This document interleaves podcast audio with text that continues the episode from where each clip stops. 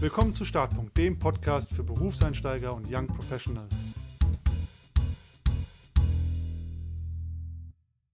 Willkommen zurück zu einer neuen Folge. Heute bei mir im virtuellen Studio sitzt Benedikt Held, Charisma- und Kommunikationscoach und Geschäftsführer der Redefabrik die sicherlich einige von euch kennen.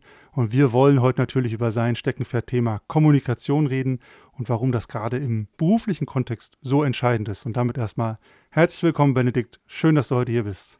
Danke dir für die Einladung, Konstantin. Ich freue mich auch hier zu sein und freue mich sehr, jetzt in der nächsten Zeit eben dieses Thema charismatische und effektive Kommunikation genauer auch unter beruflichen Gesichtspunkten anzuschauen. Freue mich sehr drauf und danke für die Einladung.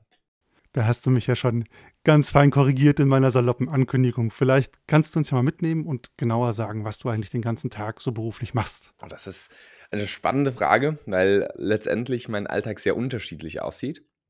Es gibt verschiedenste Dinge, die aber letztendlich eigentlich immer mit Kommunikation zu tun haben. Ein großer Teil meiner Arbeit besteht darin, dass ich Menschen coache, sei es in Gruppencoachings oder in Einzelcoachings oder dass ich tatsächlich mit Menschen spreche, die sich von uns coachen lassen wollen. Wir haben also ein Team an Trainern und Coaches und da unterstütze ich Menschen, auch wenn ich Videos aufnehme für YouTube oder so, im Bereich effektive Kommunikation. Also da schauen wir uns quasi an, was macht charismatische Menschen aus? Und wenn du jetzt mal für dein Überleben überlegst, wie charismatisch bist du gerade? Zum einen nach außen für die Wirkung, aber auch für dein eigenes Leben, also wie glücklich, wie inspiriert, wie selbstsicher, wie empathisch und so weiter bist du.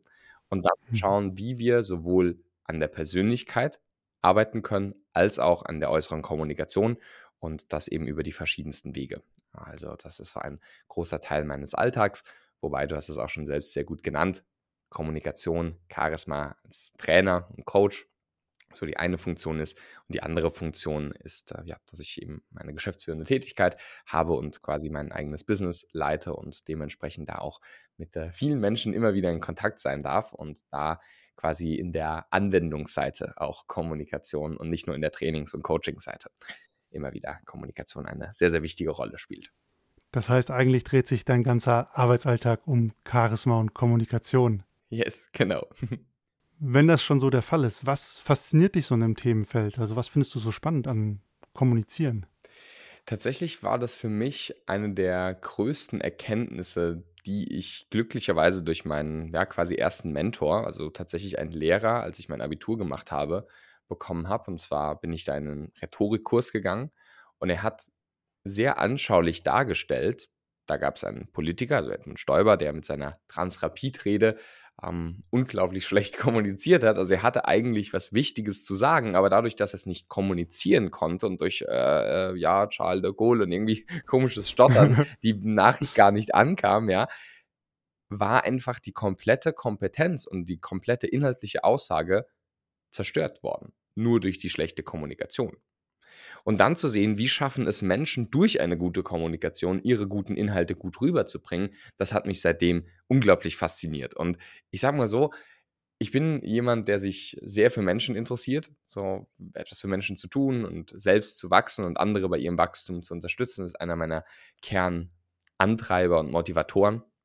Und tatsächlich ähm, hat mich das jetzt da dann auch zum Studium der Psychologie gebracht und letztendlich nicht nur fasziniert zu sein von faszinierender Kommunikation oder fasziniert zu sein von charismatischen Menschen, was wir, glaube ich, alle sind, sondern wirklich auch so ein bisschen die, die DNA dahinter zu entschlüsseln. Das ist unglaublich faszinierend für mich und zu sehen, wie viel gute Kommunikation bewegen kann, hat mich seitdem angetrieben.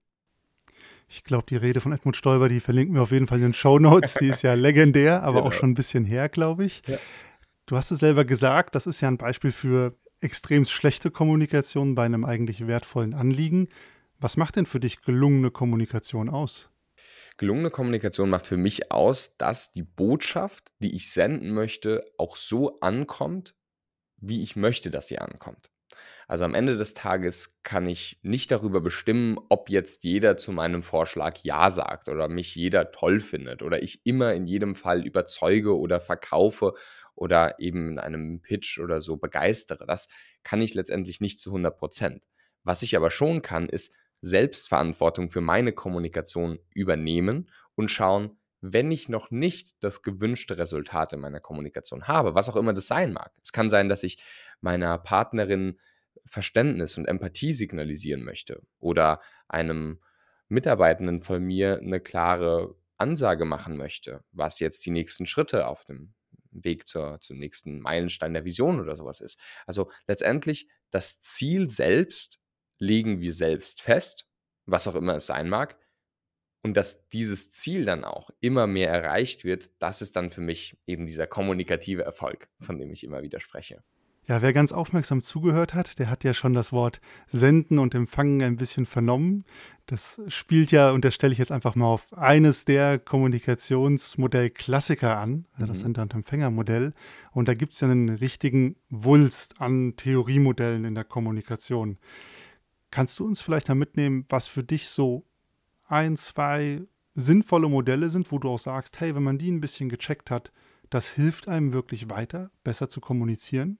Ja, auf jeden Fall sehr gerne, weil die Theorien niemals die Realität ersetzen sollen, aber wie eine gute Landkarte auch die Realität möglichst gut abbilden soll, helfen uns auch Kommunikationstheorien, gewisse Dinge vielleicht wirklich auf einer strukturellen Ebene auch besser zu verstehen. Ich glaube, am interessantesten, vielleicht auch für unseren Kontext, sind letztendlich zwei Modelle und eine Theorie.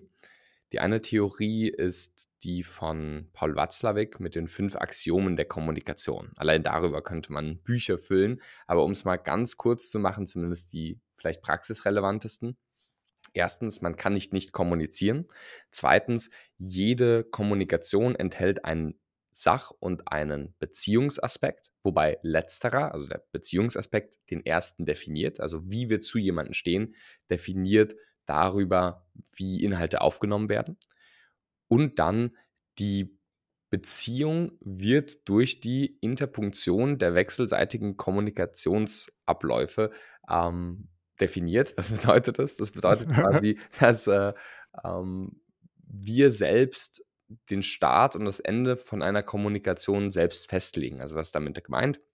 Also angenommen, ähm, was weiß ich, ein Partner, also was ich denn, der, der Partner irgendwie im, im Business macht schon länger irgendwie nicht das Projekt, das eigentlich gerade ansteht.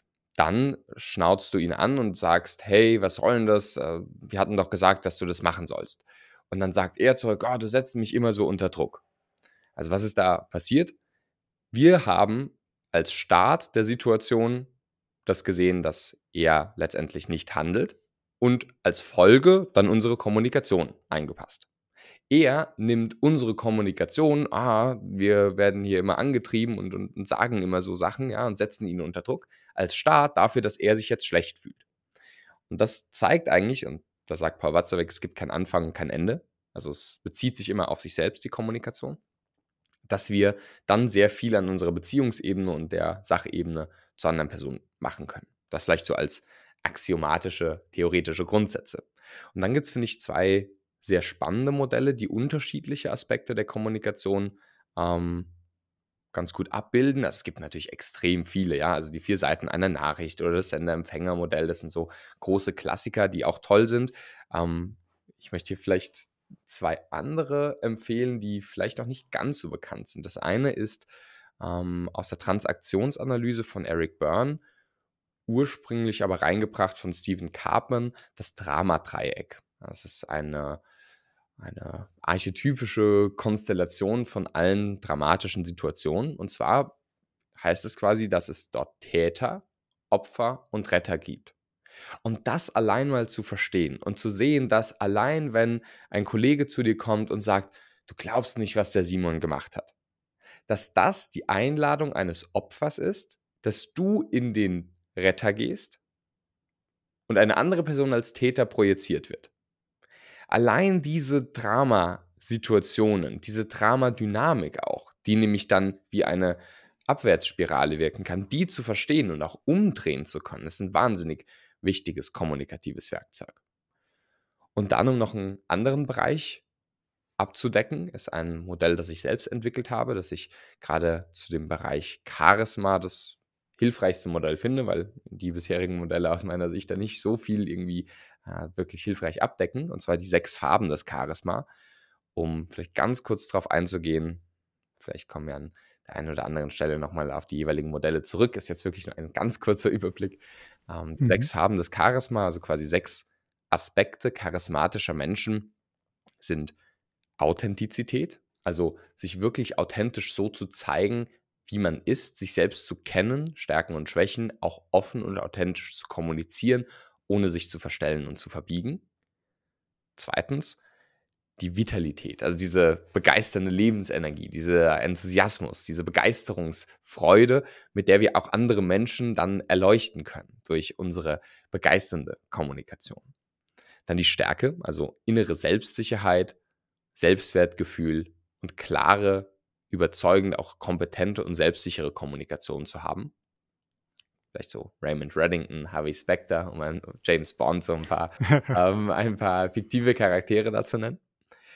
Dann die Farbe der Präsenz, wo es darum geht, wie klar kommunizierst du? Wie sehr bist du präsent im jetzigen Moment? Nicht in irgendwelchen Gedankenspiralen oder irgendwo in der Vergangenheit, in der Zukunft, sondern wirklich voll fokussiert im Hier und Jetzt.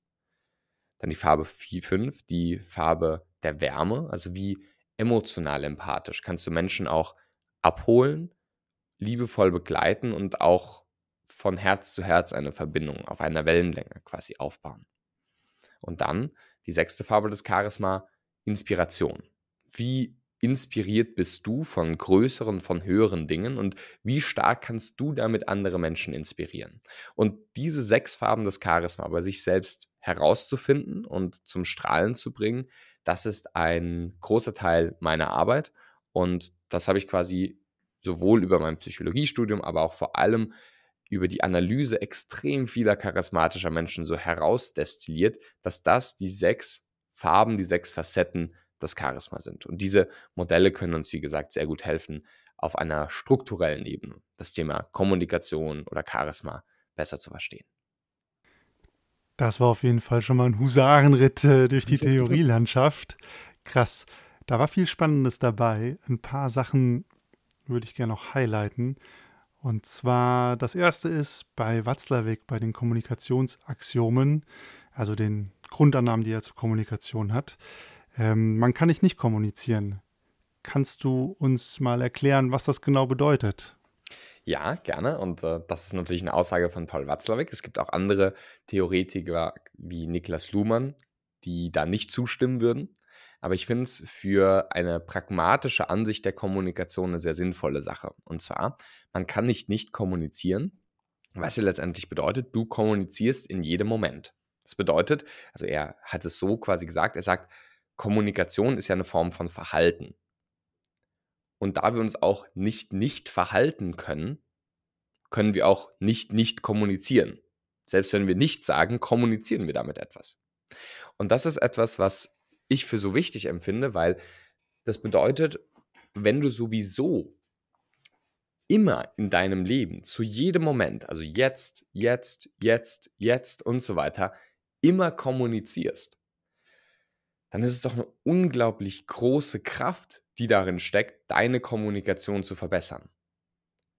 Das hat damit zu tun, wie du mit dir selbst kommunizierst, wie du mit anderen kommunizierst, auf einer verbalen Ebene, also was du sagst, Rhetorik, psychologische Sprachmuster, auf einer nonverbalen Ebene, wie du durch Körpersprache und Gestik und Mimik dich auch ausdrückst oder damit vielleicht eher noch mehr Missverständnisse erzeugst und auch wie du durch deine paraverbale Ebene, also durch deine Stimme, auch besondere Betonung in Worte oder Sätze setzt.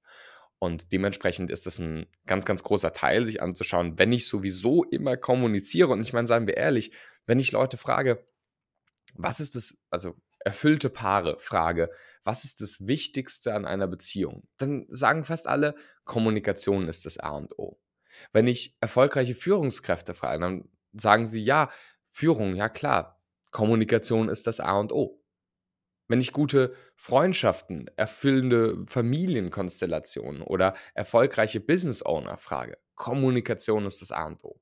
Und das ist für mich in gewisser Weise gespiegelt die Grundaussage von Paul Watzlawick. Man kann nicht nicht kommunizieren. Und gerade deswegen sollten wir uns so stark mit unserer eigenen Kommunikation und auch der Kraft der eigenen Kommunikation beschäftigen. Und du sprichst da ja auch ein schönes, in Anführungsstrichen, äh, Missverständnis an. Kommunikation ist mehr als nur Sprache. Also Kommunikation ist eigentlich ein Verhalten, wie du so schön sagst. Das heißt, wenn ich mich entscheide, bei dem rufe ich jetzt nicht zurück, dann kommuniziert das natürlich auch was, ohne dass ich was mhm. gesprochen habe. Ich glaube, das ist nicht immer jedem so bewusst. Ähm, deswegen ein sehr spannendes Axiom. Und das zweite bei Watzlawick, weil du es mit der Interpunktion dieser Kommunikation ist immer im Fluss angesprochen hast. Genau, das ist das dritte schon, genau. Ah, das dritte. Hm, ja, die, erzählen, das, das ist ein Ding das von mir. Das gehört zum zweiten, weil das zweite ist quasi, dass es einen Beziehungs- und einen Sachaspekt gibt. Und genau, das dritte ist dann die Interpunktion, genau. Bedeutet das eigentlich, weil du hast ja auch eher eine Konfliktsituation dazu genannt, ähm, woran mich das erinnert hat, war sowas, wenn man dann mal in einem Streit, einem Konflikt ist, dass ja immer die Leute beliebig zurückgehen, um zu sagen, aber du hast ja, aber du hast ja, oder das in, einen, in eine ganz andere historische Kette setzen. Absolut. Ist das für dich genau das, was damit gemeint ist? Genau, das ist exakt das, was damit gemeint ist. Dieses, also, sagen wir mal, auf Kindergartenniveau, ja, aber der hat ja angefangen, ja. Und nein, du hast angefangen und so weiter, ja. Das ist, also exakt dieses Beispiel lässt sich auch in Meetings leider immer wieder finden. Und dementsprechend verdeutlicht es das Axiom ganz gut. Gleichzeitig zeigt es aber auch die Lösung auf. Ja, also diese willkürliche Reihe der, der Ereignisse, die wir irgendwie halt interpunktieren, das ist halt die Möglichkeit, es schlecht zu machen, aber auch es gut zu machen. Ja, also wenn wir anfangen und eben erfüllende Paare fragen, warum streitet ihr euch so selten zum Beispiel, dann würden sie sagen, naja, weil mein Partner erst das und das gemacht hat und ich habe darauf das und das hingemacht. So, dass dem auch was vorgang, vorangegangen ist, das ist ja gar nicht mehr so wichtig, aber quasi, das hat auch viel mit, ähm, ja, sage ich mal, der Interpretation der Realität zu tun. Also beispielsweise, ähm, ich steige jemanden, also ich, ich trete jemanden auf den Fuß aus Versehen. Der gibt mir dafür, ist jetzt ein bisschen ein abstruses Beispiel, ich trete jemand aus Versehen mhm. auf den mhm. Fuß, ja, weil ich halt drauf laufe, dann ähm, gibt er mir eine Backpfeife dafür, ja, und dann sehen wir aber, oh, das ist ja eigentlich meine Partner, meine Partnerin und dann küssen wir die Person.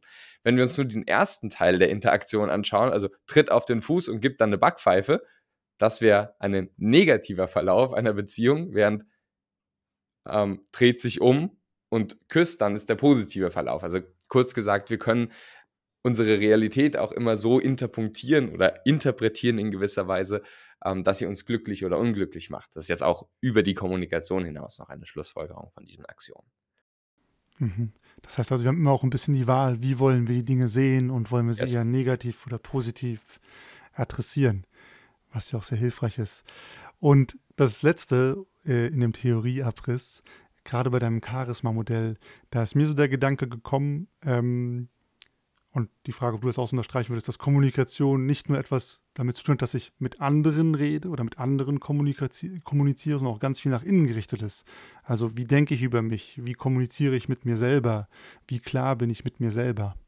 Auf jeden Fall. Also das ist der größere Hebel tatsächlich. Also auch wenn ich im Bereich Rhetorik und Kommunikation auch schule, das ist für mich das Fundament und deswegen schulen wir auch gerade im Charisma-Mentoring diese inneren Aspekte so stark, weil natürlich kannst du durch fünf Sprachmuster irgendwie kurz selbstsicher nach außen wirken, aber wenn du es nicht innerlich bist, und das hängt dann mit der Kommunikation mit dir selbst zusammen, wenn du nicht innerlich selbstsicher bist, dann wirst du auch nicht langfristig fundiert selbstsicher wirken. Also dementsprechend stimme ich dir auf jeden Fall zu, dass die intrapersonelle Kommunikation, also die Pers Kommunikation mit mir selbst, noch den, den fundamentalen Grundstein legt für die interpersonelle Kommunikation, die Kommunikation dann auch mit anderen.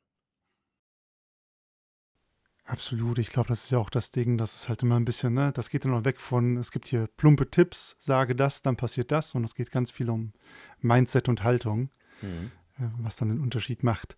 Du hast es gerade schon angesprochen, du hast gemeint, ne, wenn man Leute fragt, Business Owner, Führungskräfte, alle sagen, Kommunikation ist super wichtig. Was macht Kommunikation vielleicht im beruflichen Kontext nochmal ja, besonders oder anders als vielleicht jetzt im privaten Kontext? Kommunikation im beruflichen Kontext ist, glaube ich, auf zwei Ebenen ganz, sage ich mal, auch ja, besonders, ich würde nicht mehr sagen unterschiedlich, aber besonders im beruflichen Bereich. Und zwar zum einen, dass wir, ich sage mal in Anführungszeichen, die Illusion haben, dass es da einen großen Unterschied gäbe. Also es gibt schon Unterschiede zwischen der privaten und der beruflichen Kommunikation, aber das so strikt zu trennen, ist, glaube ich, an sich schon eine Herausforderung. Also jemand, der, ich sage jetzt einfach mal, in der Familie ein Arschloch ist, dann aber der Führungs, die Führungsperson sein will, die von allen irgendwie als empathisch und sympathisch und inspirierend gemocht wird, das geht halt eben schlecht, weil am Ende des Tages bringen wir uns selbst und bringen wir unsere Persönlichkeit aus dem Privaten mit ins Berufliche.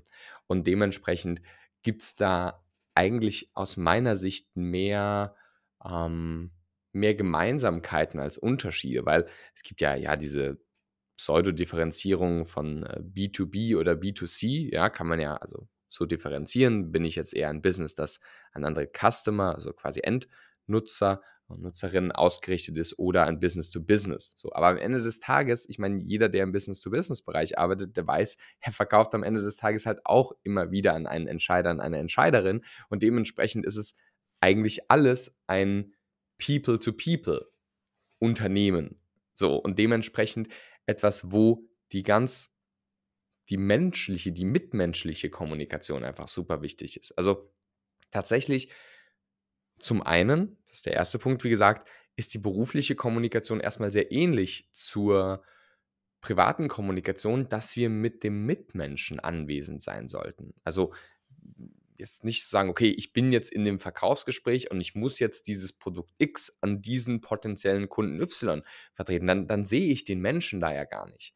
Während wenn ich einfach ein Mitmensch bin und mir tatsächlich die Wünsche, die Bedürfnisse, die Sorgen und die Zweifel den konkreten Wunsch des Kunden anhöre und dann weiß, hey, klar, natürlich haben wir da ein Produkt, das dir jetzt da super hilft, dann kann ich das von Mitmensch zu Mitmensch extrem überzeugend anbieten und, und mitgeben, ohne jetzt irgendwie, was weiß ich, ähm, zu sehr auf dieser ja, ich, ich muss dich jetzt überzeugen, weil der Frame ist, der, Überzeu der Verkäufer muss immer, keine Ahnung, mehr Fragen stellen oder der Verkäufer muss immer mehr. Das ist ein dynamisches Gespräch, das würdest du ja auch nie sagen. Ja, beim, mhm. beim Date muss man immer so oder so machen. Ja, also das ist so der eine Punkt. Und der andere Punkt ist tatsächlich, und das ist wiederum etwas anderes, dass, also ist vielleicht ein, ein Antagonist oder ein, Ergänzung zum ersten Punkt, und zwar, dass es durchaus so ist, dass in der beruflichen Kommunikation nochmal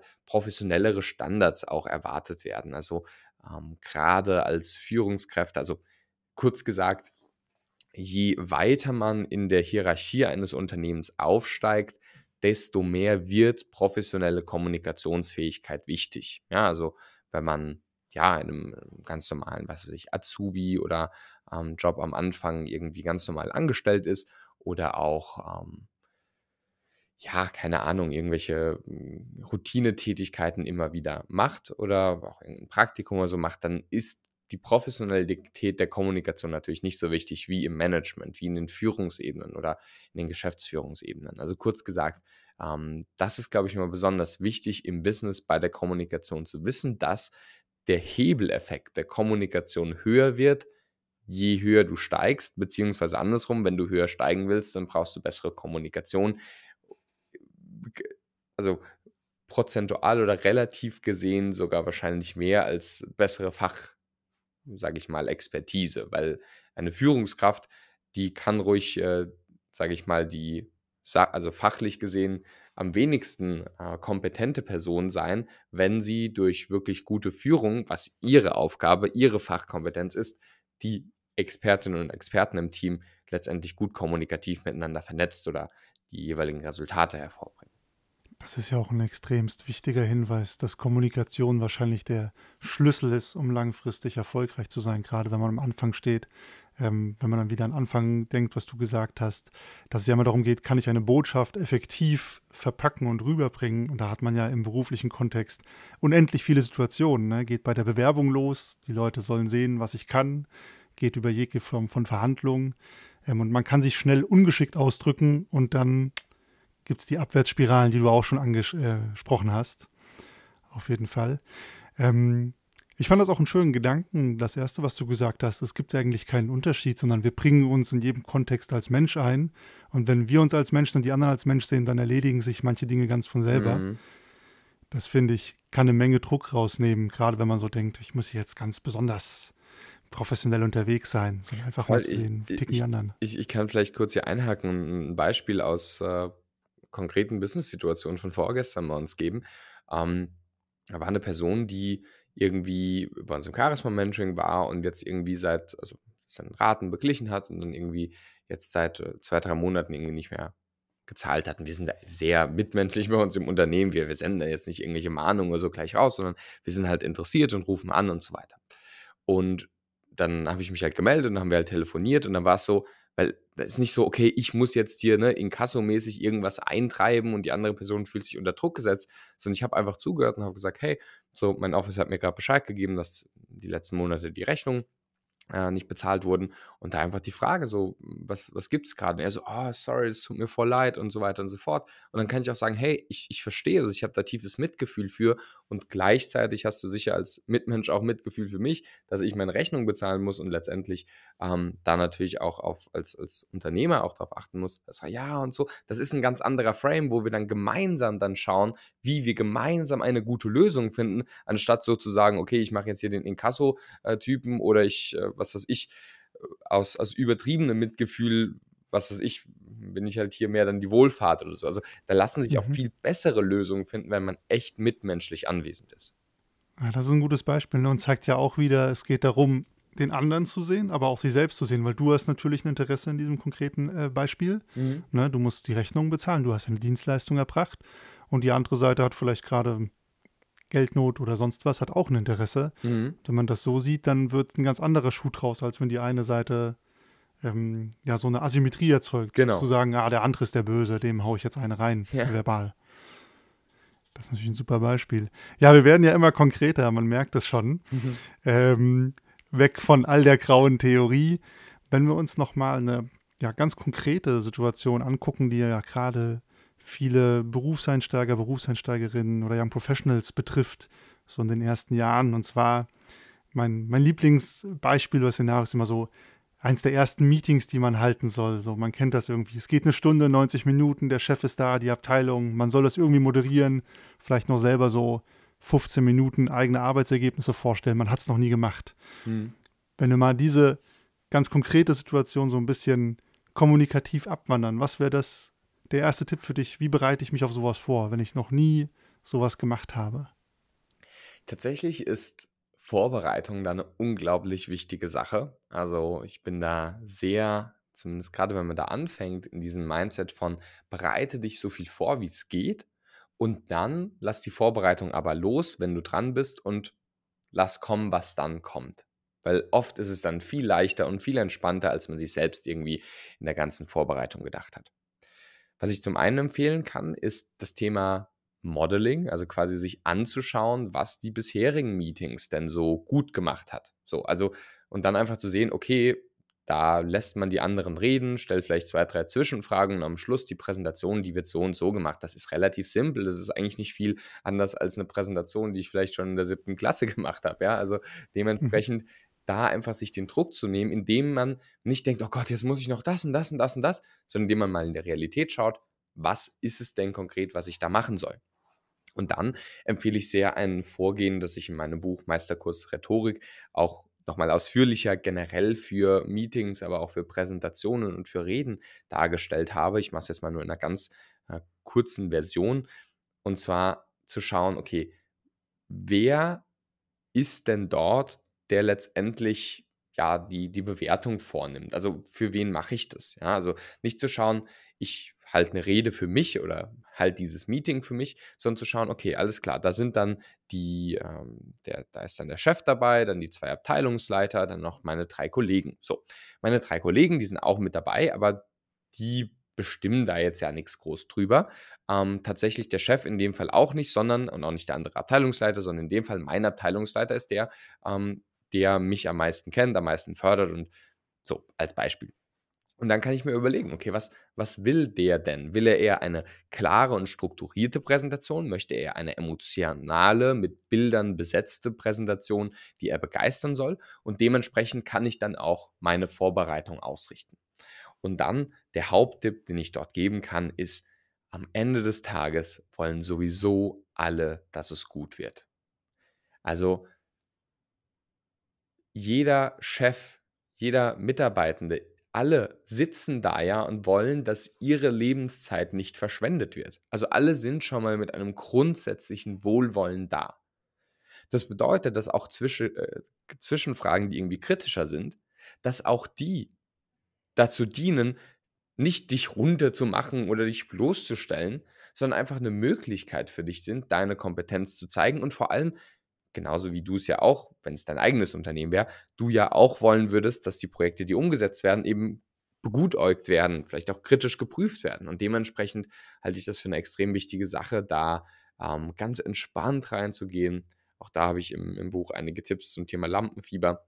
Aber letztendlich ist es das so als, als großer Bogen, den ich empfehlen würde. Das heißt, ich höre raus, das Wichtige ist eigentlich so, ein, sich ein Ziel zu überlegen und wenn es nur ist, für wen mache ich das? Und das andere, so ein bisschen wieder, da sind wir beim Thema Haltung, die eigene Haltung mitzunehmen und davon auszugehen, also ne, im Zweifel für den Angeklagten sagt man ja davon mhm. auszugehen, hey, die anderen meinen es gut mit mir mhm. und so gehe ich da jetzt auch rein. Ja, genau, absolut. Und dann aus dem heraus auch wieder einfach Mitmensch zu sein und anwesend zu sein. Man muss sich immer überlegen, wenn ich der Präsentator bin oder wenn ich diese Rede halte, ja, dann fühlt es sich so an, oh Gott, da begutäugen mich gerade sieben Menschen zum Beispiel. Aber das ist ja nur bei einem selbst der Fall. Warum? In den 15 Meetings, in denen man davor schon selbst saß, hast du es ja selbst erlebt, wie es ist, andere zu begutäugen. Und du siehst die Situation immer nur aus deinen eigenen Augen. Es ist ja nicht so ein Tribunal von sieben Leuten ist zu siebt und schaut sich nur dich an. Ja? Selbst bei einem Vorbereitungsgespräch, wo da drei Leute sitzen, geht es eigentlich am Ende des Tages um Einzelpersonen. Das sage ich auch immer wieder zum Thema Redenvorbereitung. Ob du da mit einer Person sprichst oder mit 10.000 sprichst, ja, natürlich macht es einen Unterschied in der rhetorischen Vorbereitung, aber am Ende des Tages, halt über verschiedene Wege, aber am Ende des mhm. Tages spreche ich mit einer Einzelperson, weil jede Person es ja nur für sich aus den eigenen Ohren und eigenen Augen hört und sieht. Und dementsprechend ist das auch hier wieder hilfreich, einfach als Mensch anwesend zu sein und zu wissen, ich war schon in 100 Meetings und ganz ehrlich, ich habe jetzt nicht jeden so kritisch begutäugt, sondern ich saß halt einfach da, dachte mir, gut, der wird schon wissen, was er da sagt und habe dann vielleicht mal eine kritische Zwischenfrage gestellt, mal irgendwas Lobendes gesagt, aber am Ende des Tages äh, nimmt es einem dann auch so den Druck, wenn man weiß, hey, es ist auch hier wieder eine mitmenschliche Begegnung. Ja, und manchmal, wie du so schön sagst, kann es einen auch beruhigen, wenn man drüber nachdenkt, wie häufig habe ich selber eigentlich gar nicht zugehört im Meeting. ja. Das, das genau. erlebt man, glaube ich, im Business-Kontext nicht allzu selten. ja. Wenn man mal ein bisschen vom Wohlwollen weggeht, oder zumindest vom empfundenen Wohlwollen, gibt es ja auch manchmal Situationen, man, man hat dann so ein Meeting und gefühlt kommt halt die ganze Zeit irgendwie Störung oder Unterbrechung rein. Oder es wird ein bisschen ja, ein bisschen zu viel des Guten nachgefragt, mhm. sodass es anfängt zu kippen. Was wäre da deine Empfehlung? Wie kann man damit, damit umgehen? Tatsächlich gilt da der Satz, Störungen haben Vorrang. Ähm, das bedeutet, dass das dann ansteht und gelöst werden sollte, was halt eben die jeweilige Störung ist. Und wie können wir das tun? na, am Anfang auch erstmal vielleicht interessiert zu sein. Also, weil die erste und vielleicht auch die zweite kritische Frage können ja tatsächlich einfach interessierte oder kritische Fragen sein. Und das muss noch kein negatives, äh, keinen negativen Punkt letztendlich mit, mit reinspielen. Wenn wir merken, es passiert jetzt mehrfach oder vielleicht auch mit einem gewissen Unterton immer wieder, dann ist es natürlich hilfreich, in die Schlagfertigkeit zu gehen. Also da haben wir auch bei der Redefabrik sechs Arten der Schlagfertigkeit, die auch zu den sechs Farben des Charisma passen. Und letztendlich gibt es da unterschiedliche Sachen. Vielleicht mehr in der Professionalität und sachlich zu sein, vielleicht manchmal auch eine klare Grenze ziehen zu können, manchmal aber auch ganz empathisch die Situation, sage ich mal, magisch zu verwandeln. Das ist natürlich jetzt ein bisschen zu umfangreich. Da haben wir den Meisterkurs der Charisma, äh, Meisterkurs der Charisma, Meisterkurs der Schlagfertigkeit zu, genau zu diesem Thema. Letztendlich um es vielleicht mal kurz zu fassen, ist eine Herangehensweise wirklich erstmal die, das interessierte Nachfragen. Also, ja, das ist doch mal wieder äh, also vollkommen bodenlos, was Sie hier vorschlagen. Das hat alles gar kein Fundament. Und dann sagen, ah, danke, dass Sie da so kritisch auch nachfragen, weil ich finde auch, dass die Sachen, die wir hier im Unternehmen umsetzen, die sollten alle ein gutes Fundament haben. Da bin ich auf Ihrer Seite. Was meinen Sie denn genau mit, dass mein Vorschlag kein Fundament hat? Also einfach zurückspielen und auf der sachlichen Ebene ne, das formulieren.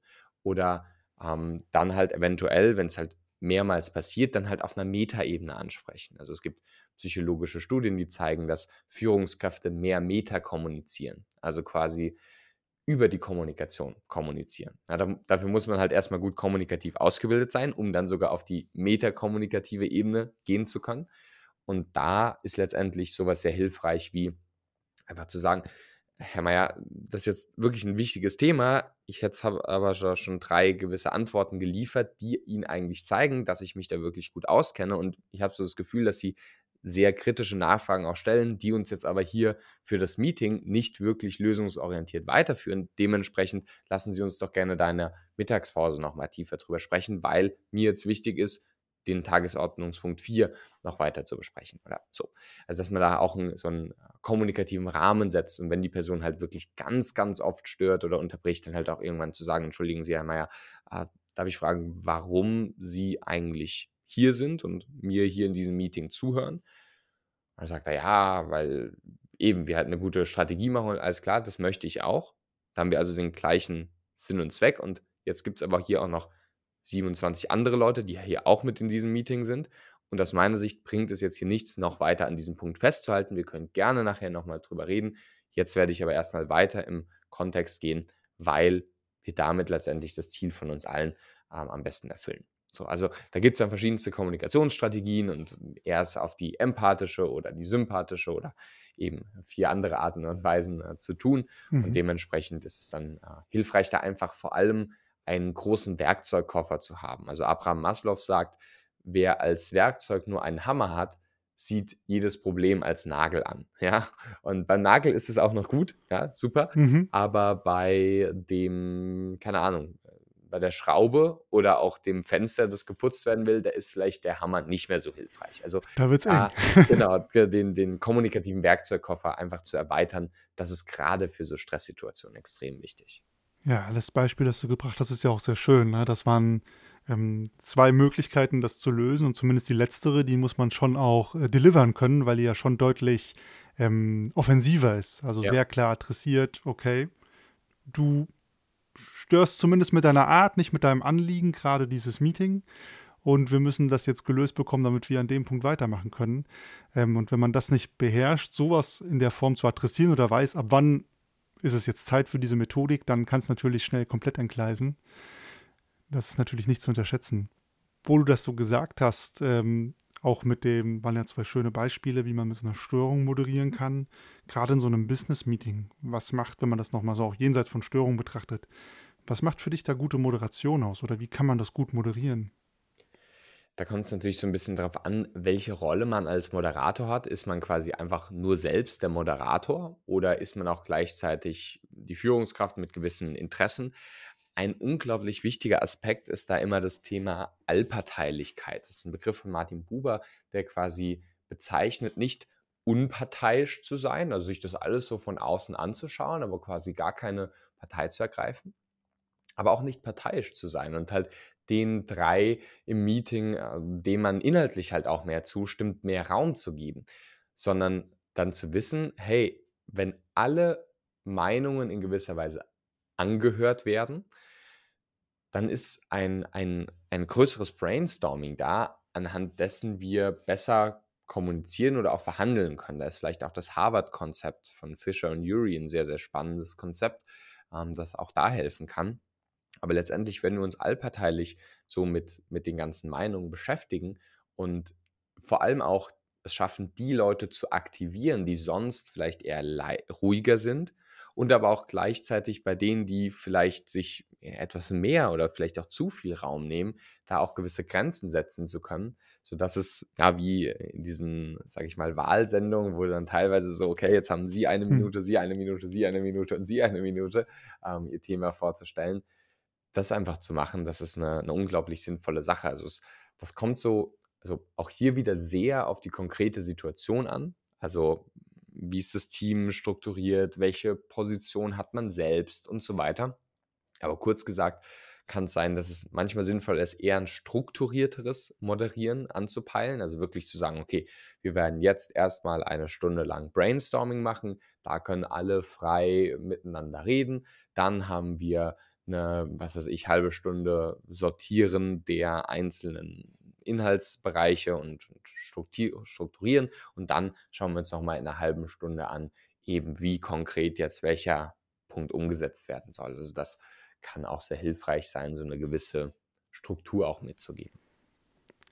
Da sind wir wieder beim Thema Vorbereitung. Man muss es sich vorher überlegen, was angepeilt genau. ist. Wenn wir hier jetzt so ein bisschen uns von lösen, Kommunikation, du hast ganz am Anfang gesagt, es gibt verbale, paraverbale und nonverbale. Ähm, jetzt gab es ja zwei Jahre oder schon drei, glaube ich sogar, Pandemie. Es ist plötzlich alles remote geworden. Äh, wir nehmen ja auch hier remote auf. Wie verändert das vielleicht nochmal Kommunikation oder was sind da auch Fallen, die man tappen kann, wenn plötzlich alles remote wird? Da gibt es natürlich Vor- und Nachteile. Und äh, das zeigt auch die psychologische Forschung, dass es so etwas wie eine Zoom-Fatigue gibt, also quasi eine Zoom-Müdigkeit, also quasi eine Müdigkeit, jetzt nur über die digitalen Wege verbunden zu sein. Und dementsprechend gerade jetzt ist es wichtig, auch wieder den sozialen Anschluss zu suchen, wieder Meetings auch in echt zu machen, sich wieder in echt zu treffen und einfach auch diese mitmenschliche Komponente zu haben, die eben nicht über die ähm, ja, digitalen Wege nur geht. Was nämlich da Probleme sind, sind zum einen, dass wir eben weniger mitmenschlich sind, weil ja, es plötzlich eine Nummer ist in gewisser Weise oder ein Chatfenster, dem wir schreiben. Oder selbst in Zoom sind wir noch, sage ich mal, in unserem Reich, sehen zwar die andere Person, aber es sind ja letztendlich nur Kacheln auf einem Bildschirm. Also selbst wenn wir natürlich äh, auf einer sachlichen Ebene wissen, dass es anders ist, auf einer psychologischen Ebene ist es halt trotzdem was anderes, als wenn man sich wirklich mit Menschen trifft. Das haben sicher viele auch über die Zeit extrem gespürt. Und dann da auch zu wissen, okay, da können halt auch schnell Kontextinformationen verloren gehen. Also wenn ich sage, du hast das echt gut gemacht oder hm, das ist echt gut gemacht. Offensichtlich eine sehr andere Aussage, nur weil ich es paraverbal anders betont habe. Und das kann halt auch, je nachdem, wenn man nur chattet oder so, auch wegfallen. Also durchaus auch Emojis zu nutzen, um die, die emotionale Befindlichkeit mitzubringen oder auch gerade in Zoom besonders stark den emotionalen Ausdruck zu haben. Es ist unglaublich wichtig, dass die Botschaft ankommt. Gleichzeitig hat es natürlich auch die Vorteile, dass wir uns viel schneller mit viel mehr Menschen über viel größere ähm, ja, äh, Abstände, örtliche Abstände auch vernetzen können, weswegen wir beide letztendlich auch diesen Podcast jetzt so einfach machen können. Und dementsprechend die Vorteile von dieser systematisierten, effektiven, digitalen Kommunikation als Hebelwirkung zu nutzen, aber sie nicht als Ersatz zu nutzen für die echte, persönliche mitmenschliche Verbundenheit. Das sind doch ein paar super Inputs zum Thema. Ich denke, gerade dieses Thema Ergänzung, aber nicht Ersatz, ist ja super wichtig. Und ähm, ist ja ein sehr praxisnaher Tipp, einfach Emojis im Chat zu verwenden, um zumindest eine Indikation zu geben, hey, so ist es gemeint, jenseits von dem, was ich geschrieben habe. Ähm, aber ja, für mich persönlich geht auch nichts über das ganz persönliche Meeting, weil man da einfach ein bisschen mehr mitkriegt und die Person erleben kann ja. in, in Gänze. Wenn uns jemand die letzten Minuten gar nicht zugehört hat und sagt, Benedikt, ich brauche einen einzigen Tipp zur Kommunikation, damit ich gut durchs Leben gehen kann. Was wäre der von dir? wenn ich nur einen habe, dann würde ich tatsächlich innen ansetzen. Und zwar würde ich sagen, wenn du besser kommunizieren willst, dann geh innerlich in die Emotion, die du senden möchtest.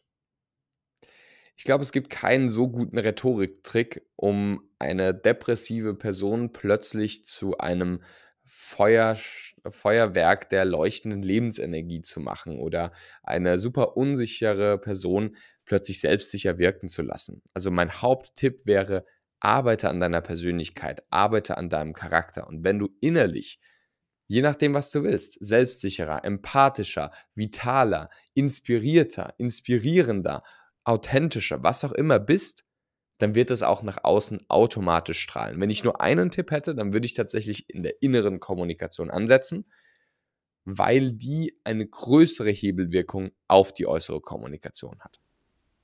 Und das ist doch ein super Tipp und ein super Abschluss. Und damit erstmal vielen herzlichen Dank, äh, dass du heute da warst und deine ganzes Wissen zu Kommunikation mit uns geteilt hast.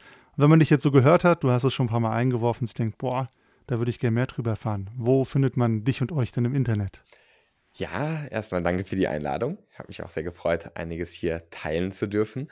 Und generell findet man uns Benedikt Held, Redefabrik, überall im Internet. Also wir haben einen YouTube-Kanal, wir haben einen Instagram-Account und äh, auf der Website redefabrik.de findet man einen sehr guten Überblick. Also geh gerne auf redefabrik.de, wenn du da einfach mal sehen möchtest, was wir da alle so haben. Da ist sowohl das Buch als auch ähm, weitere Inspirationen zu den sechs Farben des Charisma oder unserem Charisma-Mentoring, als auch letztendlich die verschiedenen Kurse, redefabrik-akademie.de, ähm, da auch aufgelistet, aber eigentlich so der Hauptan äh, oder der, der Hauptanlaufpunkt wäre zum einen für ganz viel kostenlosen Content der YouTube-Kanal der Redefabrik oder ganz spezifischen super Überblick über das zu bekommen, was wir konkret tun, da ist redefabrik.de die richtige Anlaufstelle. Perfekt. Findet ihr auch alles in den Show Notes zu dieser Folge. Und wenn ihr uns weiter unterstützen wollt im Podcast, dann hinterlasst doch einfach eine Bewertung oder abonniert uns. Und ansonsten bis zum nächsten Mal. Ciao.